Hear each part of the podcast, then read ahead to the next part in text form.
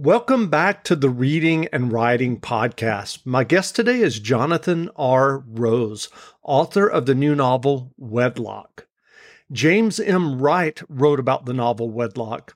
Jonathan R. Rose's feminist fable slices into the reader with the sat- satirical razor of Angela Carter. The novel takes off like a runaway train. You think you know where it's going, but you have to ride it to the end. Jonathan, welcome to the podcast. Thank you very much for having me. Sure. Well, if someone listening hasn't yet heard about your novel Wedlock, how would you describe the novel? Um, well, I'm really glad that you used the uh, blurb that James uh, James Wright wrote. Um, I think it was very flattering, especially the comparison with the work of Angela Carter, which learn anybody who wants to learn about her and the work she's done. It's really a big compliment considering what she's done for feminist literature and literature in general.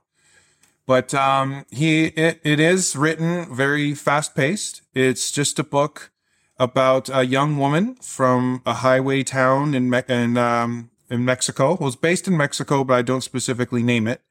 And just um, I just wanted to tell a story that kind of showed what happens when you meet what seems like Mr. Right, Prince Charming, the man that will take care of you and just how everything can go completely off the rails. And uh, kind of like, uh, you know, Prince Charming with a little bit of Black Mirror to it, all set in like a sprawling Latin American city. And it all takes place in under 200 pages. Wow. Um, I'm curious, do you remember the original idea or impetus that led you to write Wedlock? I do. Um, the story's actually, it has a long history. Um, when I first moved to Mexico, uh, about 12, 13 years ago. I drove down from Toronto. I really wanted to pursue writing. It was almost unbelievably cliche, but I don't care. It was fun. Packed up a 92 Toyota Camry and drove until the language changed and the weather improved. And um, was living there. And I had this idea based on visits and just things I've seen of just um, just the idea of um, real male superiority kind of thing. But I didn't want to take it on in a in a very I didn't want to be boring about it, and I also didn't want to show it from a sim- an oversimplified way. Just the notion of possessive man bad, woman good, and just too simple. So um, the idea came years ago, and I'm just paying attention. I had a lot of friends, both in Mexico and here in Canada, and other places, um, female friends, in which they would just tell me their stories of what it was like having possessive boyfriends and just the things that were happening. And it was really unsettling. And so I wanted to tell a story that was imaginative about that, that took it um, in a different direction, but still showed it. And for this story, the character, the male character, his name's Diego, he really does love and care for the female character named Elena. He does love her. It's just, it's so warped. And so I almost, I didn't want to sympathize with him, but I just wanted to show the nuance. I wanted to show how it's not so cut and dry, but it's still bad. It's still rooted in a lot of negative things. And um, so I just wanted to show how this relationship on the surface can appear to a lot of people. And it does in the book from uh, Elena's friends and everybody. They're like, hey, he, he treats you so good. He does everything for you. He loves you so much. What's the problem? And then how the story evolves and really reveals that problem. And I think it's a problem that happens everywhere. So I wanted to really explore that. And the book kept getting rewritten over a 10 year period. I would write it, wouldn't be happy with it, would put it aside, work on another book or another project. A couple years later, I would uh, trim it, rewrite it a bit more. So it's a book literally over 10 years in the making. And so I'm curious, you talked about uh, driving down to, to Mexico and you wanted to be a writer. Can you yeah. tell us what your initial fiction writing journey was that led you to writing and getting your first novel published? Well, uh, it's a it's a funny story. Uh, well, like a lot of writers, I'm assuming I've been writing books, little books, since I was like in the first grade, and I still have them. Actually, my mom would keep them. So I've always always loved writing, telling stories. Always been a big reader. Um, but I once suffered a back injury um, that was repeated, unfortunately, where I was in bed for over a year. And so during that time, it was either golf watching golf or soap operas or reading. And so I'd read and read a lot of the big classics, the War and Peace, the Don Quixotes, all of that. And I just fell in love with it. And I was just like, ah, I want to do that. I don't know if that's common for typical 22, 23 year olds, but I just love the worlds they were creating. And I was just, I just wanted to do that. So from there, I, I, I wrote my first book I thought I would be Dostoevsky before I was 30. First book was terrible, never got published. But what I was proud of was I finished it. And so after that, I was like, well, I finished it. I can write a book. And so I told myself, um, I was leaving my job at the time. I didn't know what I wanted to do really, but I knew I wanted to write. So I thought, well, I like Mexico. I was visiting a lot. It's a lot cheaper than Toronto. And I just told myself, why not go for it? I had no real plan. I wasn't set to spend years and years there. I just wanted to change it, find a place where I could use some money to kind of stretch it and give myself the time to see. And next thing I know, years went by. I kept writing and finding ways to make enough money to keep doing it. And at 40 years old, I'm still doing that. So I'm really happy with the decision. That's great. Well, I know that you wrote and published a novel in Spanish. Can you tell us about that novel? Yes. Um, that book is called Gato y Lobo. Uh, in English, that means uh, cat and wolf. And uh, that story was written uh, a couple years ago while I was in Mexico, about in 2019 or so, 2018, 2019. And uh, it's uh, based on actual events, remarkably.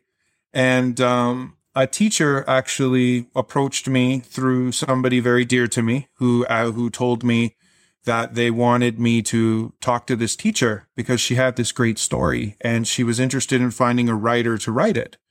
And I was very flattered by that. And so I said, sure. So we met at this cafe in Mexico City, beautiful cafe. It's overlooking the Zocalo Square, this in the center of the city. And she told me this amazing story about this student, this girl student who would come to class dressed up as a cat. She would have contact lenses like a cat, the ears. She would um, even move like one, hence gato in the title. And it, and then the story she told me it evolved and it was about the relationship this girl had with this boy who everyone called Lobo, Wolf, because he had the beard and he was very gruff and aggressive, almost like a, a perfect foil to this girl. It was the type of thing that it was so amazing. It had to be true. You couldn't make this up. I couldn't make up this story. And she told me how it evolved and just that it was this tragic relationship. And I don't want to ruin too much from the story itself, sure. but it just, it, it was like a Romeo and Juliet, but in like, in today and based in Mexico City. And I was blown away. And so she's telling me all about this story, all in Spanish, of course. And I said, absolutely, I want to write this. I was very flattered that she asked me to. And so I got to work. It didn't take too long. Um, I didn't really have a set mission in terms of like, oh, this is for adults or anything like that. But we kind of knew that we wanted this to be read by students because it was about students and it was from the perspective of a teacher. And so I wrote it and uh, it was, I was immensely proud of it and I couldn't wait to see what the teacher thought. Above all, more than audience, I didn't really care at the time because this was her story. And if she didn't like it, if she told me, no, you butchered it, this is wrong, I would have scrapped it. But she loved it. She, she even cried a little at what the things I did. And I had to take a little dramatic license, as anyone does when they tell a real story, just to connect everything. But the intense parts, the most important parts, were based on truth and she loved it. And from there, I was just the reception that it's gotten in Mexico. I mean, the pandemic really messed up so much in that book. It was just finished, ready to be promoted, and the pandemic hit right before a book tour was set to be to commence. I came back to Canada because of everything was just so sure. up in the air. This was March in 2020. So it really just, I don't want to say destroyed because the book is still being promoted. Um, Wampo Editorial is doing a fantastic job getting it out there throughout Mexico and promoting it. But nonetheless, it's been read by students in schools in Mexico. Um, in particular, there was a school in um, in Puebla, in the Mexican state of Puebla, and it's an indigenous school. The kids Spanish isn't even their first language. Nahuatl is, and yet they read this book and they don't read a lot. They don't write a lot and they loved it. And I mean, being able to talk to them on Zoom during the pandemic and them all holding up the book and them telling me like, this is so good. We really like it. We can relate to these characters. I mean, you can't beat that. And the ending is ambiguous because the reality of the story was left ambiguous. And that's part of the tragedy of the tale. And so it was presented to these students saying, well, um, what do you think happened? And it was remarkable. They all wrote their own endings and like they're not big writers. Even the teacher said it like, no, they don't write a lot. They wrote endings. I mean, four pages, some of them upwards of eight, nine pages. And they were amazing. I mean, some of them I would, I spoke to the people, to the students and I told them this is better than anything I could have come up with. it, and they were like teenagers and everything. And they were so happy with, it was, it, the reception of it on an emotional level was immensely rewarding. And so with the pandemic, I don't want to say winding down, but with things being a little less unstable, um, the promotion of the book is ramping up again, and we're just really trying to get it out there in uh, Spanish. So, and That's from cool. there, I've also written an English version of a play that I'm hoping to get some attention to, and then from there, we'll just see how things go. But I'm really proud of this story. The future is a hefty responsibility and not one that we take lightly, but then taking things lightly has never been what Hefty is about. That's why we've created the Hefty Renew program that turns hard to recycle plastics into valuable resources like park benches and building materials. To participate, simply fill up an orange Hefty Renew bag with accepted items, tie it up, and drop it in with your regular recycling. That's it, it's that easy. It's time to rethink recycling with Renew. Particular valued resources may vary by geography. More info available at heftyrenew.com.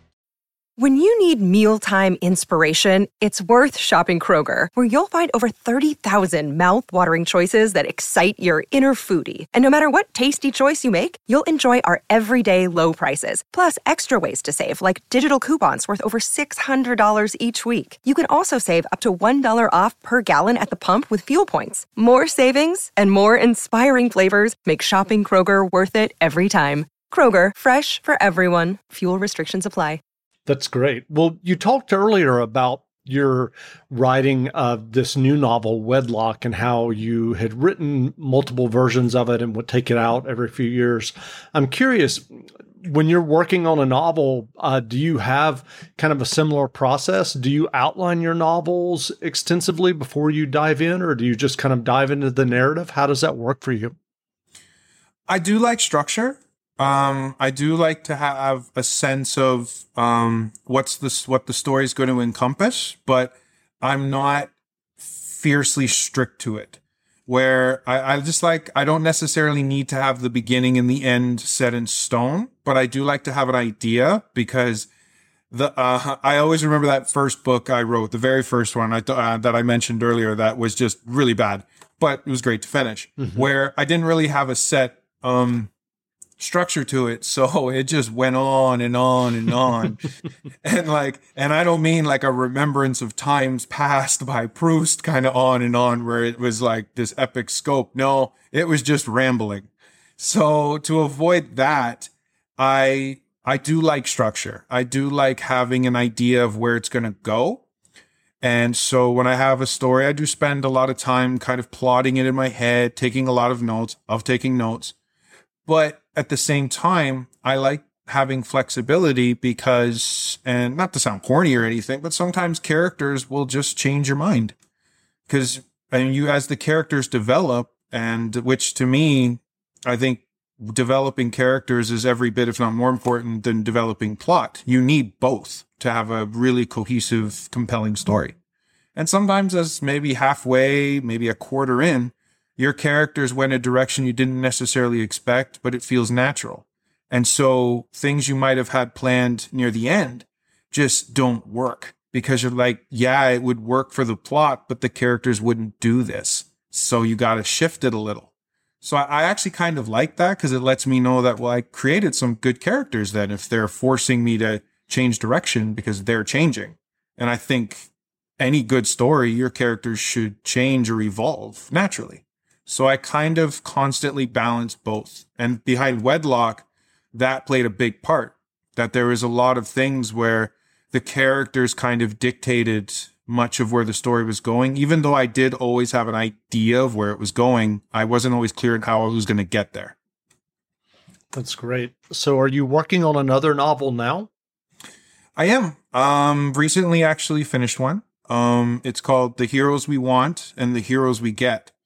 This book is, uh, it's took me, I basically worked on it throughout the entire pandemic. Um, I spent six months researching it in Vancouver Island. It's a nonfiction novel where everything is true, names, everything is true, but it's not a nonfiction book because I wrote it as a story. And uh, it's a 30 years in the making book. It's based on uh, my stepbrother, actually, who recently passed away. His name was Joey Fillion. And in 1988, he was the second most famous Canadian in the world. And um, I still have piles of old newspaper clippings and everything about him. And what happened was he was in a fire in his house where 98% of his body was third degree burned he should not have survived. No one survives more than 40, 50%. It was one of those just cases that if it happened in the age of the internet, it would have broke the internet, as they say. But he survived and he was only 15 years old. And there was a narrative that the media at the time um, created that was only half true. And this is back in 1988. So the newspapers and the news was everything. It's where you got all your information and he heroically survived. But the media made him into a hero for doing things he, that didn't happen the way they said. And he was only 15. He spent a year in hospital getting surgeries that were all experimental. He should have died 50 times, but he kept surviving. And so I was only a six year old kid and my dad was with him at the time and raising him. So I was watching this separate family and these things happening as a child. So three decades later, um, keeping all these notes, seeing it firsthand, my father kept everything and said, Jonathan, you're the one to write this book because it wasn't just the fire. It was the decades after. I mean, this story had everything from a, him, Joey getting kidnapped by like a cult leader to the media just propping him up to tear him down, a community building a house for him, but at the price of his privacy and them them turning on him. He would be poor. Like it just had so much. Again, this type of stuff you can't make up. So I just finished that. Um, currently querying it, trying to get an agent for it, a publisher. So that's always a very hard road, very frustrating. But at the same time, I know it just takes one. So I'm really hoping to get that out. That sounds fascinating. I'm curious, what writing advice would you offer for those who are working on their own stories or novels? Uh, I would say just think about the story when you're writing it. I've caught myself so many times feeling down because I'd be writing something and I'd be like, "Oh, this is this is really good. I'm I'm really into this," and then I all of a sudden just get swept over. But yeah, but no one's gonna read it how am I going to get this out? I've gotten hundreds of rejections and you just start to spiral and you're just like, maybe I don't fit the market or whatever. And I would, it would be so hard to not let that affect the work itself, the writing itself. So I would just tell any writer, just put that out of your head. It's going to suck and not be fun, or it could be if you enjoy marketing yourself, which I hate and anything like that and the getting it published, whatnot. It's to just ignore that when you're writing. Just work on the story. Just trying to make it the best you can. Love every day of it. Wake up every morning excited to write it. Just focus on the writing, make it the best you can. And then once you're, once it's finished, then you can get into the, the process of getting it out and whatever frustrations that entails, but never combine them. Just put it out of your head the minute it's in there. I've been doing this for over professionally for since 2015, but much longer. And that to me has always been the biggest challenge. That's some good advice. Um, I'm curious, what books have you read recently that you enjoyed? Uh, I read constantly. For me, it's like exercise. Every day I have to, I read for at least an hour. I do take that concept that if you're going to be a good writer, you need to be a great reader. And so, um, right now I'm actually reading a book by C. I'm just looking at my shelf here. It's by C.L.R. James. It's um called The Black Jacobins. It's actually about the Haitian Revolution, um, and mainly about the person that led it, whose name I always pronounce wrong. I hope I didn't butcher it. His name Toussaint Louverture, and uh, just an incredible story. And so I'm currently reading that. Um, before that, I've been reading a bunch of Graham Greene novels and uh, some Chinua Achebe novels as well. So I've been keeping really busy with the reading. That's great. Well, where can people find you online if they'd like to learn more about you and your new novel, Wedlock? Uh, definitely my website. I think that would be the easiest. Uh, it's an easy name is www.jonathan, J-O-N-A-T-H-A-N, R Rose dot com. It's all one word, just jonathanrrose.com. And every, all the links for my books are there. All the, uh, media I've done is there. There's an about me page there. Talks about all my influences and such. And, uh, yeah, everything is on the website. Even the links to my, uh, Twitter, Facebook, LinkedIn, it's all there. That's great. Well, again, we've been speaking with Jonathan R. Rose, author of the new novel Wedlock. The novel is on sale now, so go buy a copy. And Jonathan, thanks for doing this interview. Thank you very much for having me, Jeff. I had a great time. Absolutely.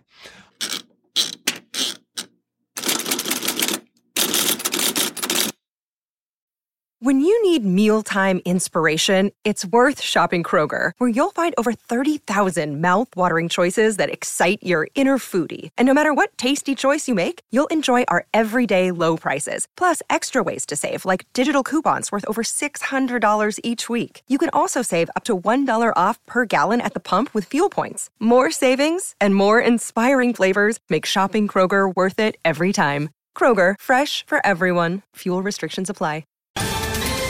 Ohio, ready for some quick mental health facts? Let's go. Nearly 2 million Ohioans live with a mental health condition. In the U.S., more than 50% of people will be diagnosed with a mental illness in their lifetime. Depression is a leading cause of disability worldwide. So, why are some of us still stigmatizing people living with a mental health condition when we know all of this? Let's listen to the facts and beat the stigma. Ohio, challenge what you know about mental health at beatthestigma.org.